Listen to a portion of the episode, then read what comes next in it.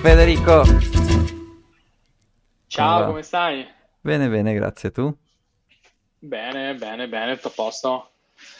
Oh, ultima puntata del Cabana, stagione 3. Mamma mia, siamo arrivati in fondo, un anno, minchia, incredibile, è successo di tutto. Mamma mia, veramente, è successo veramente di tutto. Ah, come stai tu? Bene, bene, siamo allineati anche prima, bisogna chiudere più cose possibili prima che arrivi agosto, poi in realtà, boh, mi sa che io ho semplicemente esposto il computer, quindi non mi cambierà tantissimo. Però, vabbè. Ma lo sai che la sto sentendo da più persone sta cosa di tante cose che si devono o chiudere ad agosto o cominciare a settembre, quindi ci saremo tante persone con il computer in spiaggia così, se solo ci fosse un'app per prenotare quel posto al ristorantino con vista. Mamma mia, sarebbe una figata, sarebbe una figata.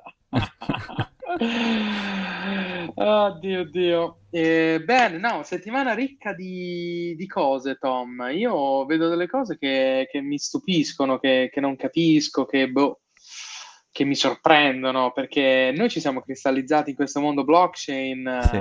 Crypto, tra l'altro, aspetta che lo spieghiamo velocemente, perché non mi è venuto in mente che siamo alla puntata. È una insider joke, quella dell'app dei ristoranti, ma tra me e Federico, ecco, finita così. Cioè, ci ascolta e dice, ma sti qua cosa dicono? Sono pazzi. E si può anche va essere, bene, però. Il Cabana è criptico, esatto. Criptiche parole di vittoria, il Cabana. Esatto. Lo sai, la scena di 300, no? Quando c'è la scena finale che fa criptiche parole di vittoria. Una referenza cinematografica a 300. Comunque, a proposito, vogliamo ringraziare i ragazzi di 3BTC che ci hanno invitato al loro podcast. Sì. Esatto, che organizzate in una maniera interessante, che ognuno lascia i messaggi, quindi vocali, e quindi è una specie di podcast asincrono. Ma sì, esatto, sì, cioè, e ci poi sta, li mixano tutti insieme, quindi ci ha fatto molto piacere partecipare, ragazzi, e vi inviteremo nella prossima stagione sicuramente, che ora questa è finita per noi, ma sicuramente ci risentiremo la prossima stagione. Ringraziamo i ragazzi di 3BTC. Yes. Potete seguirli su Telegram, seguire i loro vocast, che sono Vocal Podcast, punto. Molto molto interessanti, ragazzi con idee molto interessanti, sicuramente utili da ascoltare, quindi andateveli ad ascoltare, poi lo posteremo alla pagina anche sul wall. Yes. Allora, vai, facciamo una carrellata di notizie? Inizio da quella che mi sta più sullo stomaco. Non lo so, ce ne sono un paio. Però insomma, una che mi sta veramente sullo stomaco è WorldCoin, la moneta del mondo, quella coi globi che ti scannerizzano l'iride. Ma dimmi un po' che è sta minchiata, mo? Esatto, allora, la leggenda vuole che Sam Altman, che è quello di OpenAI, dato che secondo lui ChatGPT sta per sostituire tutti i lavori. Io non so se ci avete mai parlato con ChatGPT, la vedo un po' difficile, però ok, questa è la sua... Ha detto, beh, sai cosa c'è? Allora facciamo un sistema per distribuire uno Universal Basic Income. E quindi dice, io vado in giro a scannerizzare le facce di tutti, creo dei wallet biometrici per tutti e userò questi wallet biometrici con la mia moneta che produco io, perché voglio anche fare da banca centrale, per distribuire questo Universal Basic Income. Ora questa cosa ha 2-3 fail principali, no?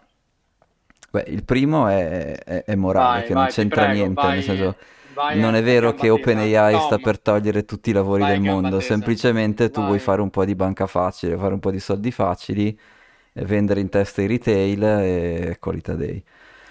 E quindi questo è punto 1. Poi punto 2 è che chiaramente è una violazione della privacy estrema, cioè non è più neanche il concetto di chiave privata, cioè le tue feature biometriche sono la tua password di accesso. Questa cosa qua è estremamente pericolosa, soprattutto nei paesi in via di sviluppo, perché, come dire, nei paesi, cioè, ovunque ci sono i deepfake e quant'altro, però se... ti vedo saltato, però insomma, chiaramente se io so che la tua faccia è la tua chiave d'accesso, ti obbligo a ad accedere.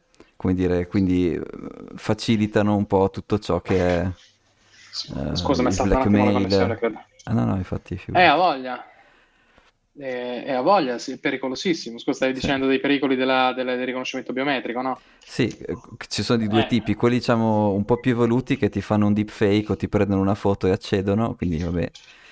E quelli invece un po' più terra-terra che si chiamano l'attacco della branch da $5, della chiave inglese da $5.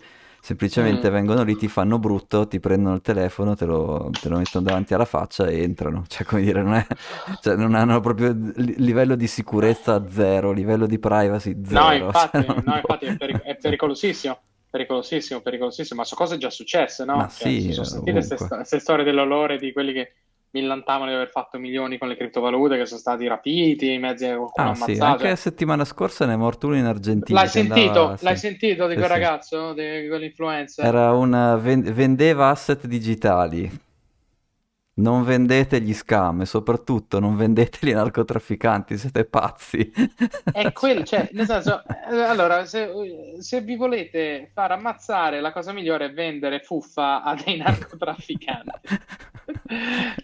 Non lo so, io non è che ho mai avuto a che fare con i narcotrafficanti. No, però cazzo, così, sai, che farei in vita mia. L'ultima cosa che farei in vita mia è andare a vendere delle cazzate a un narcotrafficante, perché non mi sembra una persona che passerebbe sopra alla truffa. No, infatti, magari se la lega al dito e poi è brutto, insomma. Esatto. Quindi noi non ci azzardiamo, ecco, non vendiamo truffe a nessuno, men che meno. Esatto, non vedete truffe in generale, vicino, esatto. E quindi sì, privacy di WorldCoin ridicola, e l'altro problema è che chiaramente WorldCoin non è una banca centrale, quindi vai in questi... per chiedere, ma sai, fosse le Nazioni Unite che fanno il WorldCoin, fosse il governo americano, ma chi cavolo c'è dietro WorldCoin? Chi è? È un'associazione a delinquere praticamente per far arricchire Sam Altman e i suoi amici, cioè non ha nessun senso. E la cosa problematica è che comunque questi WorldCoin adesso li puoi scambiare, o comunque se lo liberalizzano li potrai scambiare, quindi stai iniettando liquidità dentro economie che, cioè, senza il controllo della banca centrale, e queste sono già economie che hanno problemi di loro, quindi come dire, è come andare lì e sparare sui piedi, cioè, non lo so. No, ma infatti, ma di che cavolo stiamo parlando, ragazzi? Ma su, cioè, no, capito, le Nazioni Unite facessero WorldCoin, dice, cavolo, sta succedendo qualcosa. Un'associazione privata che fa WorldCoin, ma di che stiamo a parlare, raga? Ma veramente, non lo so. Cioè, ditemi voi, WorldCoin, vabbè. Poi ovviamente anche i money launderer sono contentissimi di questa cosa qua, perché tu vai per strada, trovi uno che c'ha una faccia, cioè chiunque, lo porti a forza davanti al globo e gli fai prendere $20.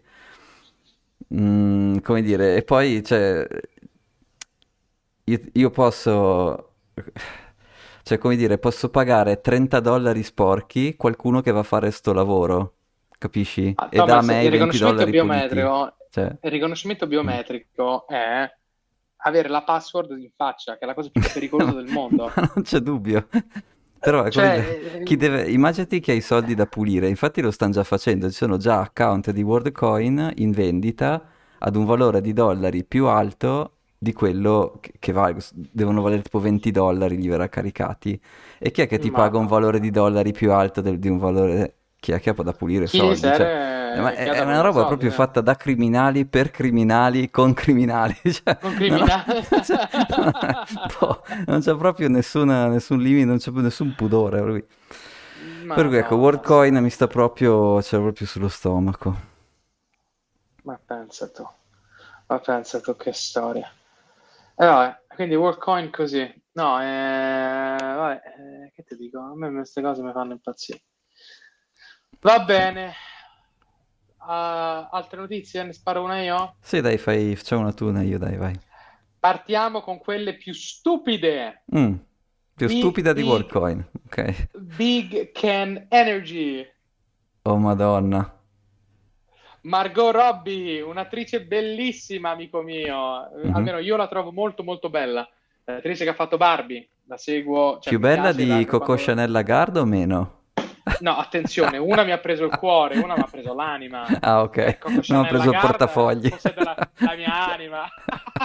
La Garda si prende tutto, se prende prende tutto. Cioè. Il portafoglio. No, dai, Margot Robbie forse è una delle attrici più belle, secondo me, di Hollywood oggi. Quella che ha fatto Barbie, ma Wolf of Wall Street, l'ha fatta in una marea. Che dice in un'intervista che quando il marito parla di Bitcoin... Il marito? Chi è? Cos'è? Cosa fa? Un attore anche lui? Aspetta! Non lo so! Vediamo subito! Cioè, per capire chi è che ne sta parlando, per capire, no? Cioè, così... È Michael Saylor, no? Ti immagini? Beh, se Saylor... si sposa la Margot Robbie, Saylor ha vinto nella vita. Io voglio essere Saylor. Se Saylor si sposa Margot Robbie, ha vinto nella vita. Perché c'era un altro attore, se te lo ricordi, di una serie tanti anni fa. Il nome non è un attore famosissimo, era una serie che era ambientata in California, a Orange County. The O.C. Esatto, e quello lì è andato, sta andando, vuole diventare una personalità della finanza. Dai. Ah sì? Eh sì, e va in giro a dire che Bitcoin non ha valore perché dove la domanda incontra l'offerta è zero, tutta una serie di cialtronerie, no, com'è che dici tu, di peracotterie, è un peracottaro, cioè, non è... È un peracottaro, ma non sentivo questa parola da secoli, questa parola lo so sempre mio padre che diceva il peracottaro, è un peracottaro. Allora, e quindi volevo capire chi è che ha sposato Margot Robbie e parla di Bitcoin, perché nel mondo degli attori a quanto pare sono anche attori peracottari da quel punto di vista lì, ecco. Assolutamente. Allora, innanzitutto, il marito di Margot Robbie è un tizio che si chiama Tom Ackerley. Ok. Mai sentito manco io, non so chi sia, non so cosa. Però aspetta, per chiudere il discorso su questi due, quindi la Margot Robbie dice quando mio marito parla di Bitcoin con i suoi amici ha una Big Ken Energy, quindi mi ha fatto morire dalle risate questa cosa, infatti sta spopolando, sta rompendo.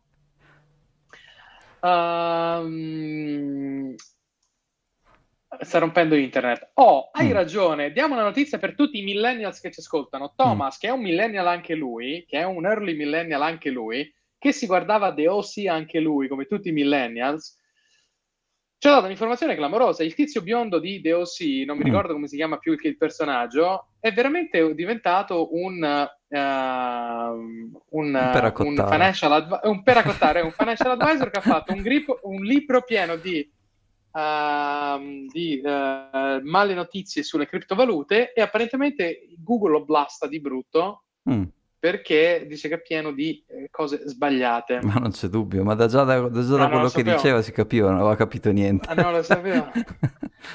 Bene, quindi a chi piace The O.C., adesso il biondo di The O.C. è diventato... Ecco, il suo argomento era che, allora, Bitcoin non è scarso perché la scarsità, ho detto una frase che non sta né in cielo né in terra, la scarsità è semplicemente quantità limitata e utilità maggiore di zero, fine, cioè non è semplicissimo da definire, quantità limitata Bitcoin ce l'ha, utilità maggiore serve di zero, qualcosa. Sì, e soprattutto se ha un prezzo maggiore di zero vuol dire che per qualcuno un'utilità da qualche parte ce l'ha, quindi lo dimostri subito che quello che sta dicendo non era vero. E quindi lui diceva che i bitcoiner non capiscono la scarsità perché secondo lui la scarsità era definita in un modo... Sicuramente lui non ha la Big Ken Energy. Ti prego, chiamiamo sta puntata Big Ken Energy, sì. Come ultima puntata della stagione, facciamo poi cazzare. Non ti sbagliare a scrivere Big Ken Energy, eh? Sì.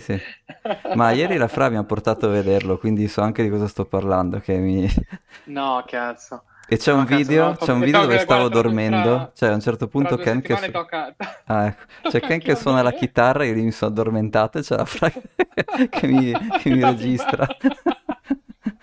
Sì, non spoileriamo il film, diciamo che vabbè, se dovete andarci con la vostra dolce metà andate, ma oltre a quello direi di no. se vi tocca, no, e tocca anche a me, tranquillo, tra 2 settimane tocca anche a me. Che ti volevo dire? Quindi dai, chiamiamola Big Ken Energy e mettiamoci Barbie sul coso di questa puntata. Allora, ci sono un po' di notizie. ancora da fare. Vado io, vai tu? Allora, io cos'è che ho detto? Allora, WorldCoin abbiamo detto che fa schifo. Io poi cos'è che mi ero segnato? Vabbè, ho tutta la scaletta degli... Cioè, l'unica parte seria di questa puntata è la scaletta dei dati che escono questa settimana. E non so, la teniamo per dopo? Ah, come ti pare? Puoi farla anche ora. Boh, dai. Allora, oggi dovrebbe uscire, è appena uscito, dopo vado a controllarlo, l'indice manifatturiero della Cina. Uh-huh. Che è interessante perché noi la Cina la stiamo tenendo osservata speciale per capire, è vero, questa ripartenza dov'è, questo stimolo dov'è e che impatti avrà sull'economia globale, no? Quindi oggi c'è un dato da quel punto di vista lì. Domani, 1 agosto, c'è stesso dato manifatturiero per gli Stati Uniti e soprattutto negli Stati Uniti c'è anche job openings, e questo è super importante perché uno dei pillar del Cabana, le cose che vogliamo vedere succedere prima di dire... passato il peggio, vogliamo vedere l'unemployment che sale e le job openings. No, tu lo vuoi vedere l'Armageddon prima di... Ma non so se un Armageddon, però almeno un minimo di Porca miseria, sto chiaro, non mi si pulisco. Tu vuoi vedere un minimo di casino prima della ripresa, vuoi un po' di terra bruciata, ok, vabbè. Ma perché d'altronde se inizi a crescere, se fai la ripartenza adesso che hai l'unemployment al minimo, cosa succede? Riparte l'inflazione a manetta, e capisci anche tu che non c'è scampo, no? Cioè, tranne che in Italia, perché qui non alzano mai gli stipendi, ok, va bene. Esatto.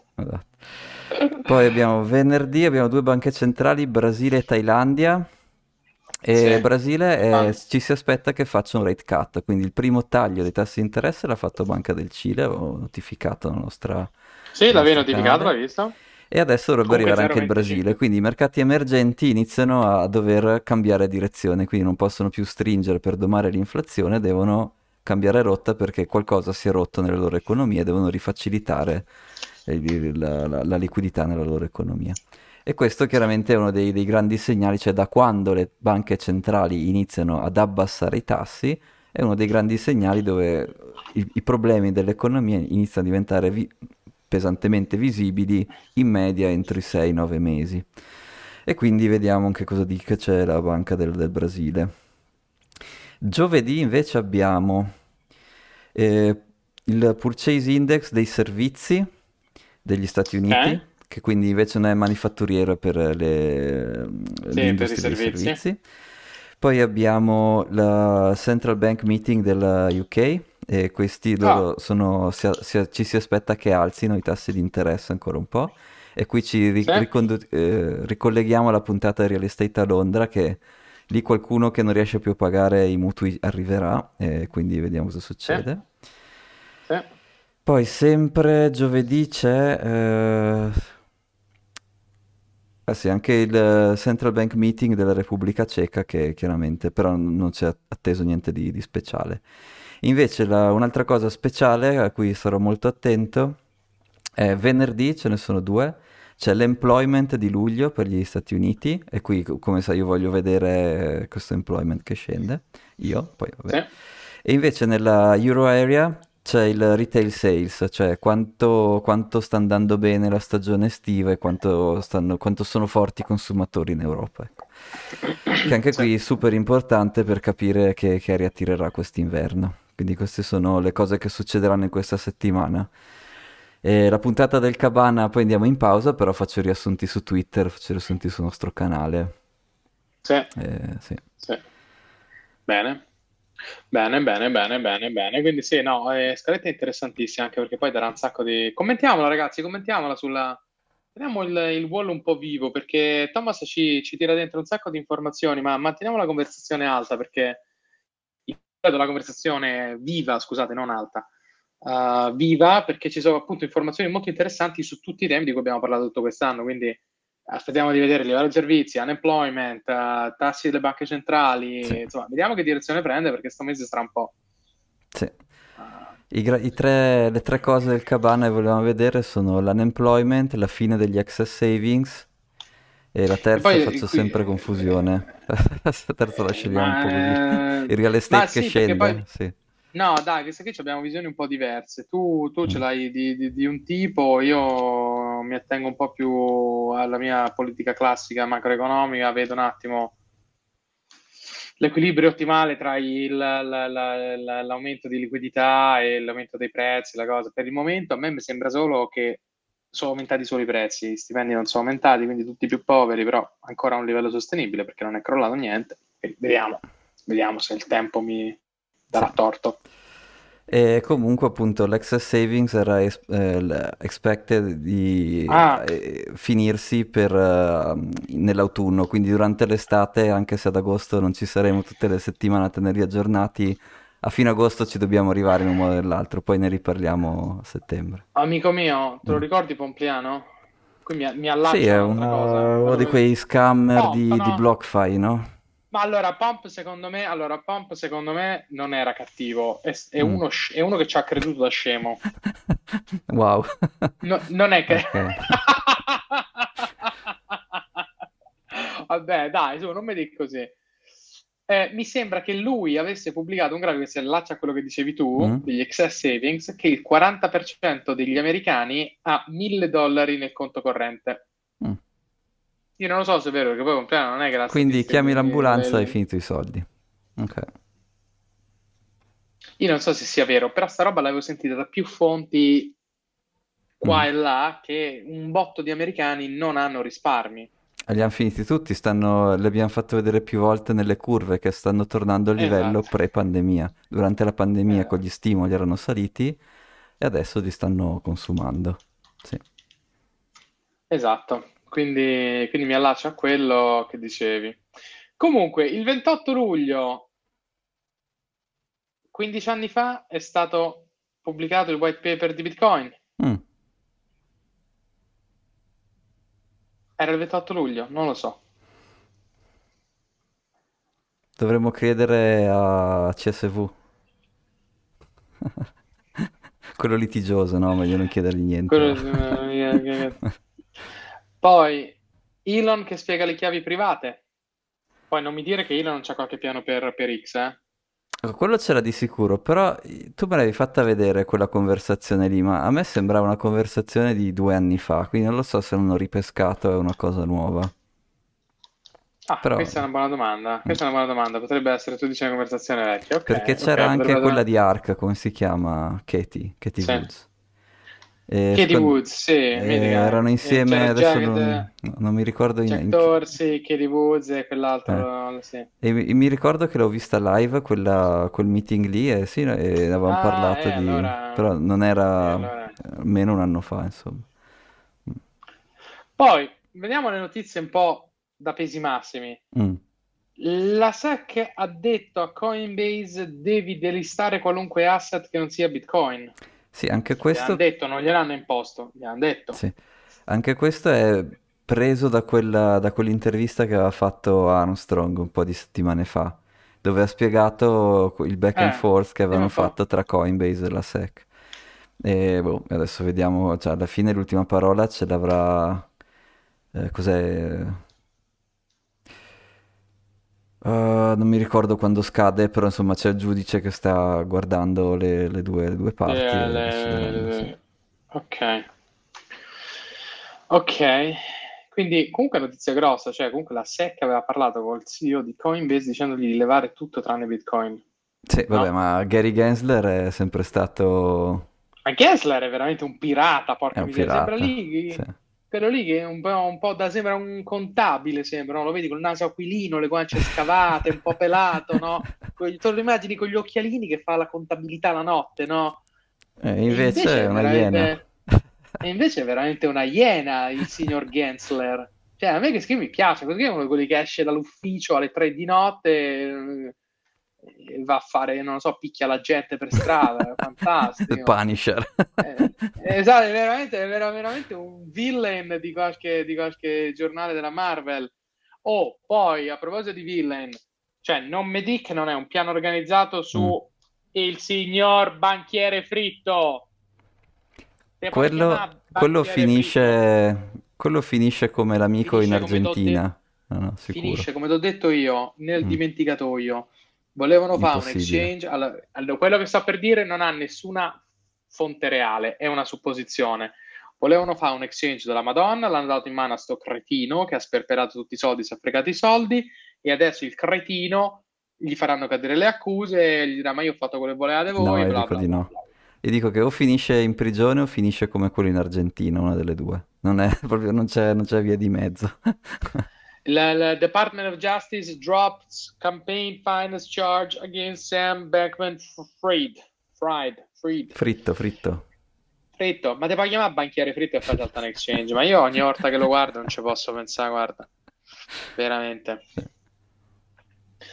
Va bene, quindi no, dai, queste sono un po'... Dai, va tutta una direzione, gli stanno a levare le charges, ma perché? Cioè, se io e te non paghiamo 100 euro di tasse, ci arrestano, e questo qui ha sperperato quanti billion aveva? 6 billion? So, non lo voglio neanche sapere. Non esatto, è una cosa ridicola.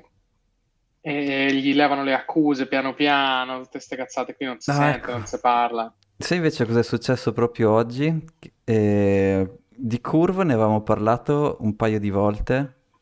Di X, quello di X, di sì. HEX. Aspetta che c'è... Che po'? Non so, c'è GGC, che so il nome, ma adesso mi... Comunque, insomma, mentre Gianluca. Ah, eccolo, sì. Ho una domanda al volo per il fatto di Sam. Ma Gianluca, sei tu? Sì, mi sentite? E presentati, Gianluca, salutaci, dice ciao. Ciao, sono Gianluca, ho un problema con gli exchange. Ciao, Gianluca. Ciao, buonasera. Ciao. Ma quella gliel'hanno dovuta togliere, quel capo di accusa specifico, perché non era stato incluso nell'estradizione, nella richiesta di estradizione delle Bahamas, e le Bahamas stavano piantando un casino, perché l'estradizione funziona che tu mi dici per quali capi d'accusa me lo stai chiedendo, sì. E poi tu non ne puoi aggiungere degli altri, quindi il rischio che aveva la procura pare... E che andassero al processo e dicessero: guardate, voi questo l'avete fatto tornare negli Stati Uniti. Ragazzi, giornalismo d'inchiesta al Cabana con Gianluca che ci dà questi insights, grande. Cioè, pare fosse quello. Non avevano messo quel capo d'accusa, ok? No, perché poi quello è venuto fuori quando sono andati a scavare nei conti di FTX, che c'erano tutti questi soldi dati alla politica, eccetera. Che poi come accusa era abbastanza... ridicola, cioè lui non ha tenuto nessun tipo di favore legislativo in seguito a quei finanziamenti, ha finanziato cani e porci. Ma comunque secondo me fa... No, dici, ci devi dire che fine fa, qual è il tuo pronostico cabanesco? Finisce come dice Federico nel dimenticatoio? Secondo me finisce a Guantanamo, se gli va bene. Ok, sei quindi della scuola... sei per la filosofia, okay, scuola sì. Thomas, okay, ok. Sì, ne faranno un esempio tipo Mao Zedong, cioè proprio buttato in carcere con la chiave, secondo me. Coi talebani, Sì, sì, esatto. Ok, ne faranno un esempio. L'hai visto che il fratello si era comprato un atollo nel Pacifico per farci una cosa anti-apocalisse? Non so se l'avevi letta sta cosa. Farci una prigione di massima sicurezza dove rinchiuderà il fratello, plot twist. Aveva preso uno stato del Pacifico tipo di 400 persone, un microstato, un'isola del cavolo in mezzo al Pacifico, e ci stava portando non so quanti soldi per farci il rifugio contro l'apocalisse, una cosa del genere, con i soldi di FTX, certo. Ma quindi il povero banchiere Fritto stava semplicemente pensando al futuro suo e della gente sua. Pure voi, ragazzi, andate a rompere le scatole sta gente. Oh, dato che c'è sta Gianluca, che è un altro appassionato della saga Ripple, ragazzi, c'era una notizia che è saltata alla mia attenzione, ma da una fonte non attendibile, da una pagina di Twitter che mi sembra una mezza minchiata, che parlava di questo accordo tra Ripple e l'Arabia Saudita. Ma adesso è uscito su Reuters. Quindi forse è vero. Saudi Arabia Central Bank signs blockchain deal with Ripple. Attenzione, sì, Thomas, è software attenzione. Per banche, cioè ho capito, ma allora tutta la conspiracy su Ripple sarà vera? Sarà non vera? Sarà che il sistema bancario si appoggerà a Ripple? Non lo so. La saga secondo me continua, dobbiamo farla continuare questa epopea di Ripple, che a me fa molto ridere. Sì, ma sai, alla fine è un sistema per fare settlement tra banche, è un software, non ha gli faremo, chi lo sa come andrà a finire, però non mi stupisce che hanno investito una vagonata di milioni nel team di vendita, minchia avranno venduto una volta, mi sembra anche ragionevole, no? Cioè, nel senso, no, invece volevo raccontare quella roba di Curve, perché Curve l'abbiamo seguito da quando è nato praticamente sul Cabana. Nella prima stagione avevamo fatto una review di come funzionavano le liquidity pool e a quali cose stare attenti. Oh, esatto. E tra le varie cose a cui stare attenti ce n'erano due che sono successe tutte e due. Una è successa in sordina mentre c'era stato il crollo di USDC, dove praticamente le liquidity pool come funzionano? Tu metti dentro delle stablecoin e loro offrono un servizio di cambio tra le stablecoin che sono dentro la pool. Quindi se tu danno anche un interesse, non c'erano quelle pure che ti danno l'interesse? Sì, tipo? Sì, tu puoi usarle per fare i cambi, ovviamente ogni cambio si prende una piccola percentuale e questa percentuale va come guadagno a quelli che sono i liquidity provider, cioè quelli che mettono dentro le stablecoin. Poi ci sono un po' di altri modi con cui perdere tutti quei soldi lì, però vabbè, era l'idea. Il problema qual è? È che tanto più si sbilanciano le proporzioni delle diverse stablecoin dentro una pool, tanto più e tanto puoi fare delle porcate clamorose come abbiamo visto nella seconda stagione del Cabana. È ovvio, esatto. Sono emozionato, ancora me lo ricordo, mi vengono i brividi se ci penso alle porcate che puoi fare con le liquidity pool. E queste le hanno fatte durante il crollo di USDC, una cosa che ho monitorato, e hanno sminchiato un bel po' di pool di Curve, però non se ne è saputo, cioè era passata in sordina questa cosa qua. È interessante. Ma sempre perché con il flash loan, col sistema del flash loan? No, ancora più facile. È un sistema stupido questo che hanno scritto. Immaginati, okay. Faccio l'esempio, provo a fare l'esempio semplice, poi passiamo al bug di oggi che invece è un po' più banale. Vai. Quindi hai una pool con dentro 50% di Tether e 50% di USDC, sono due stablecoin. Okay? Sì. Ora, se tu nella pool, se tu sei un trader e vuoi tirare fuori, che ne so, due Tether, allora lo sbilanciamento della pool andrà, che ne so, 45% di Tether, 55% di USDC. A questo punto, quando ci sono il bilanciamento interno è diverso a 50-50, non te le fanno più cambiare uno a uno. Iniziano a darti un cambio vantaggioso se tu butti dentro Tether o svantaggioso se tu tiri fuori Tether, perché cercano di ribilanciare. Okay. Esatto. Però questa roba non è lineare e non è neanche simmetrica, quindi a un certo punto, quando USDC sembrava che stesse andando a zero, tutti hanno buttato dentro USDC in questa pool per tirare fuori Tether. Quindi praticamente a un certo punto il prezzo per ogni USDC che per tirare fuori un Tether tu devi buttargli dentro 1000 USDC e c'è e qualcuno lo faceva perché pensava che USDC andasse a zero, e quindi ha compresso la parte di questa liquidity pool, è stata compressa come se ci fosse pochissimo Tether e tantissimo USDC. A questo punto però che cosa succede?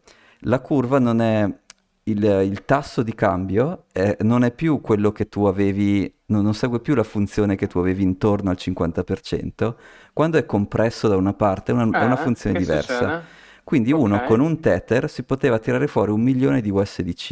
E infatti questo era un trade che volevo fare anch'io, perché era proprio chiaro, perché era abbastanza chiaro che USDC in qualche modo si barcamenava. E quindi tu andavi da queste liquidity pool sbilanciate, gli davi un tether e ti tiravi fuori 1.000.000 di USDC. Il problema però è che il tasso di cambio appunto al margine, quindi con la pool compressa da una parte, viene da una funzione che è diversa da quello che c'è in centro. E quindi con questo gioco qui, anche quando è tornata al 50-50 la pool, aveva dentro molti meno token dell'inizio, perché le pool non dovrebbero mai avere...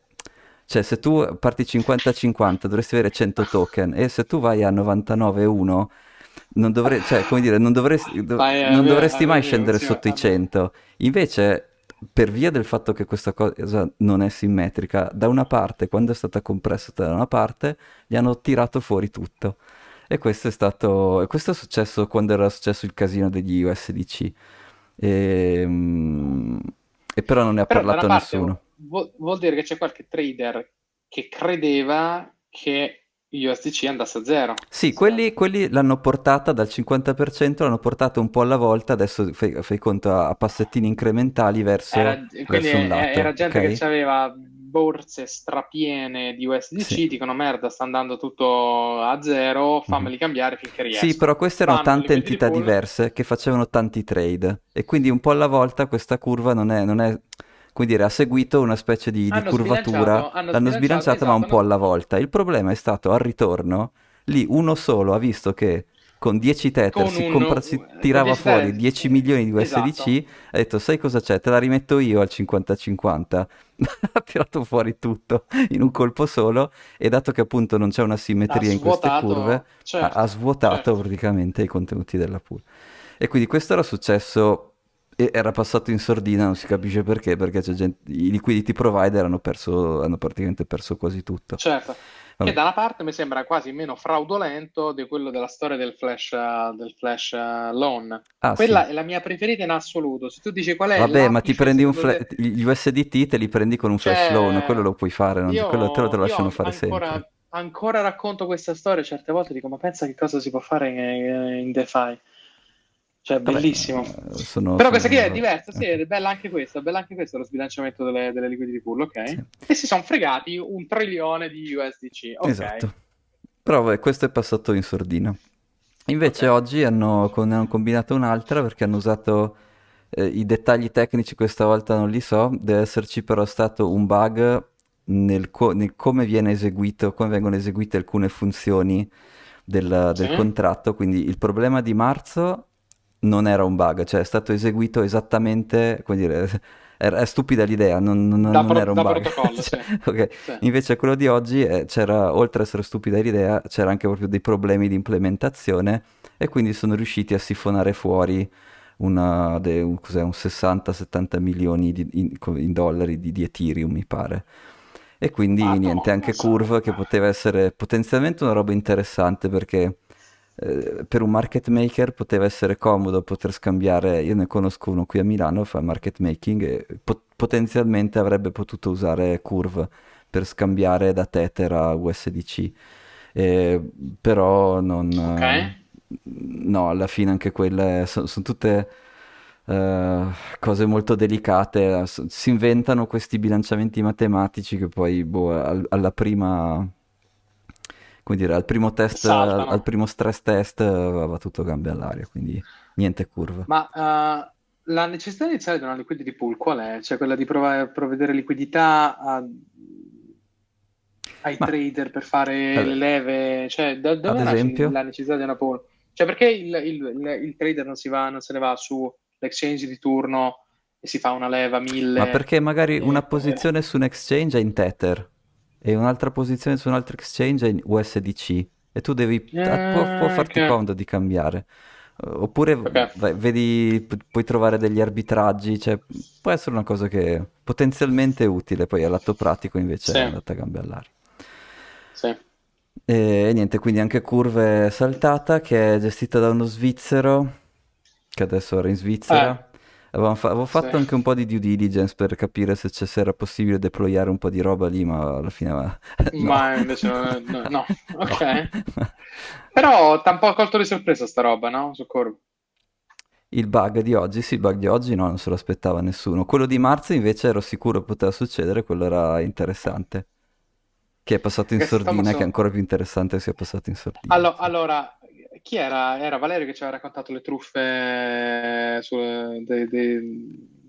Valerio? Beh, il massimo esperto di truffe e di scammer. Allora, Valerio, massimo esperto mondiale di truffe di scammer generiche, tipo il principe nigeriano. Esatto. Thomas, massimo esperto di truffe sulle liquidity pool, ragazzi. Se c'è qualcuno che vuole ingegnerizzare una truffa su una liquidity pool, chiedete a Thomas perché lui le vede... Come a Meggiugorje vedono la Madonna, lui ce l'ha chiara davanti agli occhi, la truffa sulle liquidity pool. È una cosa incredibile. Quindi bene, benissimo. No, apriamo la liquidity pool, apriamo la Cabana pool. No, Cabana farà centrali nucleari o qualcosa, mining e centrali di qualche tipo, quello magari sì. Devi fare una cosa facile, anche oggi ce lo dicevamo, esatto, sì. L'app dei ristoranti, andiamo. Esatto, The Fork 2. Sì. Senti, ma che cosa è successo a Hex? H-E-X. Ah, è vero, il grande scammer. Quello era un bitcoiner all'inizio. Ma magari c'è, non so, esatto. Valerio sicuramente la sa meglio di me la storia. Io non l'ho mai considerato. Allora, io era partito come bitcoiner e a un certo punto ad una conferenza bitcoin aveva iniziato a proporre la sua chain alternativa, esatto, che si chiama, ha cominciato a scillare la sua chain alternativa e gli è arrivata una di quelle legnate sul cotozzo, come si dice qui nel Lazio. Qua gli è arrivata una legnata fortissima dalla SEC, che sostanzialmente gli ha detto che è uno scammer. E l'hanno sì, ma glielo dicevamo anche, glielo dicevo anch'io anche prima che era uno scambio, non è che ci volesse la... però, okay. Però dici la SEC finalmente, cioè, ci ha fatto il contabile con le guance scavate, il naso aquilino pelato, con gli occhialini, la sera andava a menare le vecchie per strada, invece adesso se l'è presa con il signor Richard Schoiler, che aveva questo exchange dove scillava io immagino delle shitcoin qualunque, insomma, e è stato multato di brutto, non riesco, dice che ha raccolto più di 1 miliardo di asset, sostanzialmente chiamando la gente e rincoglionendola sulla bontà dei suoi progetti, che in realtà erano le classiche scillate becere, classiche scillate becere. Era quello che si faceva le foto con le tute di Louis Vuitton che postava, cioè immaginati che tu hai dato i risparmi della tua vita a sto deficiente e lui ti dà un token finto tanto per darti qualcosa, per farti star buono, e poi ti fa vedere che va a spendere i tuoi soldi a comprarsi le borsette di Louis Vuitton. A te solo per quello ti fa incazzare come una iena sta cosa. Sì, no, infatti, esatto. Spero lo chiudono a fianco della cella del banchiere fritto, li mettono tutti lì, tutti e due, e è finita così. Terza cella Vitalik, vediamo, secondo te Vitalik ci arriverà? Perché la differenza tra X e Ethereum non è, da certi punti di vista, non è che sia proprio... Io, cioè, Vitalik l'ho visto a Milano che chiedeva soldi a Venture Capital, Cioè, e attenzione. Ci sta. Ma, allora, questi sono più ragionamenti. Uno, io non credo che Vitalik riuscirebbe a vendere granché, non lo so, non mi sembra il classico venditore. Ora non voglio indifferente, però l'ha fatto, cioè, che sembri che non sembri, boh. No. Vero, però un conto è fregare i soldi a un fondo, e lì si chiama capitalismo, l'altro è fregare i soldi alla gente. Sembra che il tizio di X chiamasse la gente al telefono e gli dicesse: oh, devi comprare questo, devi comprare quello, e lì ti si cosano con la rincorsa. Ora non mi fate essere troppo dettagliato nei miei francesismi, perché dice: tu hai truffato letteralmente. Ma se truffi un fondo di VC che gli fai credere che la tua idea è geniale, tipo l'app di ristorante, e ti prendi i soldi e scappi e ti compri la borsa di Louis Vuitton, allora va bene. Però poi Ethereum l'hanno comprato anche i retail, non è che l'ha comprato solo... A parte che il fondo qui gli ha detto di no, tra l'altro. Quindi, boh.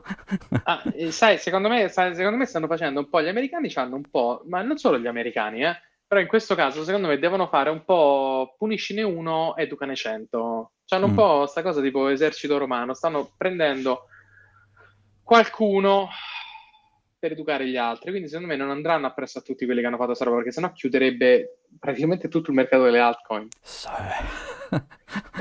Lo so, è uno dei tuoi sogni proibiti. Cioè, tu ti alzi la notte pensando, sì, le hanno arrestati tutti, è vero. Ma scusa, perché come dici tu, che differenza c'è tra questo qua e quelli che hanno fatto WorldCoin? Ma io sono d'accordo. Possiamo nominarne altri, possiamo fare una lista di altri 1000 progetti. Cioè, tutti le DentaCoin, SEO, quello dei dentisti. Cioè, il 2017 lo prendi la lista di tutto quello che è uscito tra il 2016 e il 2018 e li arresti tutti, perché hanno fatto tutti la stessa cosa. La tokenizzazione del real estate, DentaCoin, cioè c'erano dei progetti di uno scam clamoroso. Gianluca vuole parlare, ti sei allora c'è un problema. C'è il problema che sta nella prima sentenza di Ripple. Perché nella prima sentenza di Ripple hanno detto: guarda, se li vendi ai VC o ai fondi sono security. Se poi tu Vitalik o Brad Garlinghouse li vendi sull'exchange a non sono sicuri. Esatto. Ecco. Ma quella non, quindi... non durerà tanto quella roba lì, che non ha senso, cioè, spero. Quella roba... Allora, quella roba è un po'... Io ho parlato con un amico che si occupa di queste cose e ho detto in realtà un senso giuridico ce l'ha. No, per adesso abbiamo quella. Il punto è che non ci sono differenze, ma proprio zero, tra il lancio di Ripple e quello di Ethereum. Cioè, giuridicamente le differenze sono assolutamente zero. Mm-hmm. Quindi gli avvocati di Ripple che rompono i cosiddetti alle corti dicendo scusate ma perché siete venuti noi, non siete andati da Vitalik Buterin, hanno perfettamente ragione. E se io fossi Vitalik Buterin con Gary Gensler che si rifiuta di rispondere alla domanda ma Ethereum è una security sì o no, ma io mi prenderei lo Xanax ma a secchiate, perché non so se ne ha bisogno. Tu lo sai che hai appena reso Thomas l'uomo più felice della... No, a me non interessa, cioè, ormai Vitali chi lo ammazza. Cioè, il punto del discorso è come se mi beccano a me per furto non posso dire Macetto Torina che fa gli omicidi. Cioè, questa non è una difesa in tribunale. Cioè, perché siete venuti da me? Ne prendono uno per educarne 100, anche secondo me. Sì, ma secondo me ormai lui si è fissato con gli exchange e poi con i casi eclatanti tipo Justin Sun. Bravo. Questi qua, andare appresso a Vitalik che è troppo grande, Ethereum è troppo adottato, mi sembra un po' un caso per dirti too big to fail, quasi. Anche perché si dice che cioè, il vecchio capo di SEC poi ha avuto rapporti praticamente diretti con Ethereum, quindi... sono registrati sui tribunali, non sono le teorie di qualcuno col fulmine nel nick su Twitter. Cioè, chi era il primo di Gensler? C'era cosa? Come si chiamava? Un attimo solo. Inman, dopo che è uscito da SEC, mentre stava da SEC, con il suo studio legale aveva investito. Cioè, c'è una storia un po' torbida dietro. Poi. Ok, questa pensa qua non ne sappiamo, io non ne so nulla di questa. Sì, ci stanno un botto di robe dentro che. Lui poi dopo che è uscito è andato a lavorare per una società cripto, cioè poi le società cripto e le fondazioni hanno un pacco di soldi, quindi questa gente se la comprano direttamente. Gary Gensler stava a Tokyo con CZ perché voleva lavorare da Binance, cioè, la situazione è particolare e Gary Gensler non ha smentito, quindi per me è vero quello che ha detto Binance, no? Certo. Io penso che un'accusa così infamante rispondi, dici ma che fa, siete completamente matti, quindi no. Interessante, sì, interessante. Sì, certo che devono sistemare. Secondo me devono sistemare questa storia di fargli fare le security o non security, ma la faranno un settlement dove andranno a vedere la direzione dell'azienda che vogliono tenere e quelli che vogliono cannare. È sempre la solita storia, no? Sì, però non lo so. Comunque di Art, se X non è una security, tutto l'impianto d'accusa di SEC cade anche questa volta, perché l'accusa è che tu hai raccolto quei soldi illegalmente e poi li hai utilizzati per i fatti tuoi, ma quei soldi erano i suoi, cioè lui ha venduto della roba e quantomeno per SEC e non per il Dipartimento di Giustizia, che poi sono altri fatti, nel momento in cui non sono security non c'è neanche la security fraud, quindi... Però, aspetta, ho capito male, o l'accusa è che sono security, per questo gli vogliono fare... Sì, però ecco, quella poi deve tenere in tribunale, ci deve essere un giudice che dice sì, ex... c'è anche Pulse di mezzo, quindi tutti e due. Ok, quindi però se questo venisse verificato corrobora la cosa che anche... Sì, è frode sui contratti di investimento, perché poi l'ha utilizzati per comprarsi la Ferrari e il Rolex, quindi sì. E questo qui andrebbe a scapito andrebbe contro quella che è stata la sentenza di Ripple, che diceva che Ripple non era una security. Si deve vedere a chi ha venduto questo, perché se si è attaccato al telefono avrà beccato pure qualcuno che sarà un investitore qualificato, immagino. Certo, cioè se dovessimo prendere la stessa sentenza, se quello ha venduto anche un solo token a un fondo... sì, dici sì, ho capito. Tutto qua, allora security, allora... Così. Sì, va ammesso che tenga quella di Ripple, perché che tenga quella di Ripple per adesso è un punto interrogativo. Ma hai visto sta notizia pure che cioè, la banca centrale della Saudi Arabia è su Reuters, quindi... Sì, ma era uscita già nel 2017, loro il pilota l'hanno fatto 5 anni fa. Ma pensa tu, sì, ma questi hanno fatto pilota. Minchia. Cioè, io sono la notizia Reuters 14 febbraio 2018. Ma pensate, 5 anni fa. Quindi adesso che sei uscita non lo so da dove, ma era uscita già nel 2018. Ok. Ma nel senso non credo che questi qui si andrebbero a infognare con Ripple se ci dovessero essere, no? Non lo so. Ah, sì, tu dici tutto può essere, tu dici tutto può essere. Cioè, sai che cosa? Che poi il dipartimento di marketing ti fa scrivere collaborazione, poi magari hanno fatto un test di 3 transazioni sotto lo scantinato, sì, con uno stagista. Gli hanno fatto un POV con lo stagista, sì. Ah, questo qui diceva di adozione, ma è una cosa...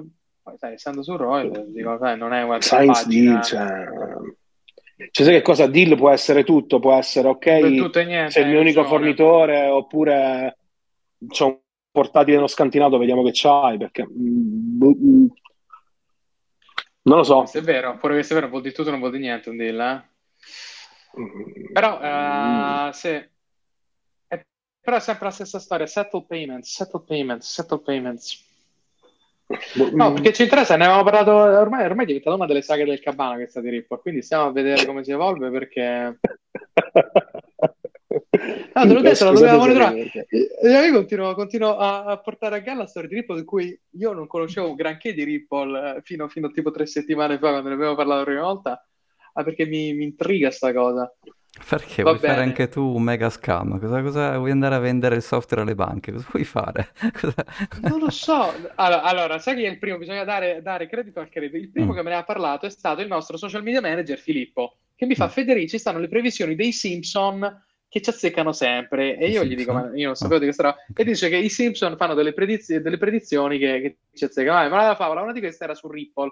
E io mi ricordavo il nome di Ripple perché gira da parecchi anni, no? Negli Exchange, ma sì. Esatto, una delle vecchie, ma non avevo mai avuto niente a che fare, non sapevo nulla di Ripple. E poi cominciano a uscire queste notizie: accordo con la Banca Centrale della Saudi Arabia, accordo per international settlement, di qua, tutti i temi che abbiamo parlato. Come cercano di attirarti, di farti comprare lo scam, ma che bravi! Ma infatti dico, ma questo sarà il dipartimento di marketing fatto bene, che mette il seme delle notizie per far credere alla gente per ingannare Federico Francolini. Mettilo su Reuters, che così lui ci crede. Di 5 anni fa, vabbè, ma tu mettila oggi. Mettilo sui Simpson. Sono maledetti. Sì. No, è curioso. Questa cosa di Ripple mi incuriosisce da morire. Va bene. No, che tanto la continueremo a seguire. Vediamo nei prossimi giorni che cosa succede. Ah, ok. Allora, io di uso mi sa che te le ho dette tutte le mie. Le mie pure te l'ho dette. Cosa c'è che ti titilla? No, c'è uno che mi ha scritto per un hardware wallet che si chiama Ellipal. Io non ho mai sentito. Non so, lasciamo come compito delle vacanze. Se qualcuno ha una vaga idea di cosa sia e non ha mai sentito, se ci fa una mini review di questo Ellipal. Bene, ragazzi, diteci cos'è Ellipal. Con questa puntata alla Big Ken Energy si chiude la terza. Magari ve lo faccio dare il video dove sono io che dormo mentre l'altro canta lì. Ti prego mettila, quello lì è Big. Dai, mettila su Instagram, voglio vedere la storia. No, dai, Thomas, dobbiamo fare dei ringraziamenti. Io devo ringraziare te per questi 3 anni di informazioni, risate, e dobbiamo ringraziare tutti quelli che sono insieme a noi, quelli che ci ascoltano, quelli che commentano, quelli che fanno parte di questa piccola community di gente che parla di cose interessanti. Questo è fondamentalmente lo scopo del Cabana. Il Cabana nasce da telefonate che ci facevamo io e Thomas anni fa, lo sapete? Dove passavamo ore a parlare di quello che facciamo in diretta, sì, è la stessa identica cosa, solo che facevamo al telefono, e la cosa è che avevamo tutti e 2 amici che ci chiedevano i fatti, così allora abbiamo detto: ma perché non lo pubblichiamo? Quindi ci fa piacere vedere che ha trazione questa cosa e che interessa anche a più persone. Scriveteci, postate, il Cabana ha senso se vi divertite, se ci divertiamo, ma noi ci divertiamo, io e Thomas ci divertiamo sempre, è un appuntamento fisso il lunedì sera, quindi grazie Thomas per il nostro terzo anno Federico del Cabana. Mitico. Abbiamo lanciato alcuni trend, tipo io che urlo il tuo nome con la musichina sotto, sì, tu la che nostra sigla Vitalik, incredibile, tu che sei nipote dei personaggi più clamorosi del mondo internazionale femminile. A ottobre forse vado alla Napa Valley. A ottobre vado a prendere un po' di informazioni di quelle giuste. con sia Nancy. Sì. Bene, allora sì, Napa Valley, quello dove fanno il vino in California. Ma Thomas ha dei... Dove hanno arrestato il marito di Nancy per guida in stato di ebbrezza, sì, per quello. Non era stato picchiato da un trans che gli era entrato dentro casa, il marito di Nancy. Anche quello, braccio. Sempre lui. Deve essere è un personaggio da conoscere, secondo me. C'è di tutto. Capito? Thomas ha queste connessioni qui, lui va a Napa Valley, roba insomma, nelle wineries statunitensi, negli estate dei Bush, va a fare festa, capito? Bene, ragazzi. Però quello del Mile High Club con la Yellen sei tu, quello ormai ti tocca. Attento a quello che dici. No, vogliamo ricordare quello. La High Mile Club, che io sapessi, era un'altra cosa. Voi che ci ascoltate, qualcuno di voi sa che cos'è la High Mile Club? Sono fatti i timidi, ragazzi. Quelli che si intrattengono sessualmente sugli aerei, no? Giallo, grazie. Sbaglio. Anch'io lo sapevo così. No. E chi ama fornicare sugli aeroplani, c'è un club che dice faccio parte della High Mile Club. Che naturalmente su Ryanair è pure complicato. Su Ryanair da Ciampino a Bari non lo puoi fare, però su un volo transatlantico magari qualcuno dorme, magari ci riesci pure ad infrattarti in bagno. Però invece tu, Thomas, c'hai il significato completamente diverso di questa cosa. Ma sì, di chi fa festa di ogni tipo, insomma, con... Ma pensa tu. So. Vabbè, insomma, va bene. Ragazzi, c'è qualcuno che vuole fare un commento, salutarci, portare qualcosa a galla? Fatelo ora o tacete fino a settembre. Ringraziamo pure Valerio per la straordinaria puntata, la quella degli scam. Ringraziamo Filippo per le pagine, il nostro social media manager, Gianluca per le informazioni bellissime che ci ha portato. Valerio, sappi che la puntata sugli scam è una delle più ascoltate che abbiamo mai fatto, quindi sei stato leggendario. Fatty Wav per la sigla, anche bisogna ringraziare Fatty Wav, il grande Fatty Wav per la sigla. Ringraziamo i 3BTC che ci hanno intervistato in questi giorni passati e le nostre collaborazioni che abbiamo fatto, quindi ragazzi, ascoltate, registratevi, iscrivetevi a tutti i canali, a tutti i social media, siamo un po' presenti ovunque, quindi qualunque cosa, buone vacanze a tutti, buon agosto. Thomas, ci vediamo presto a settembre con la quarta stagione del Cabana. Sempre. Ciao a tutti, ciao, buone ferie a tutti, ciao. A settembre.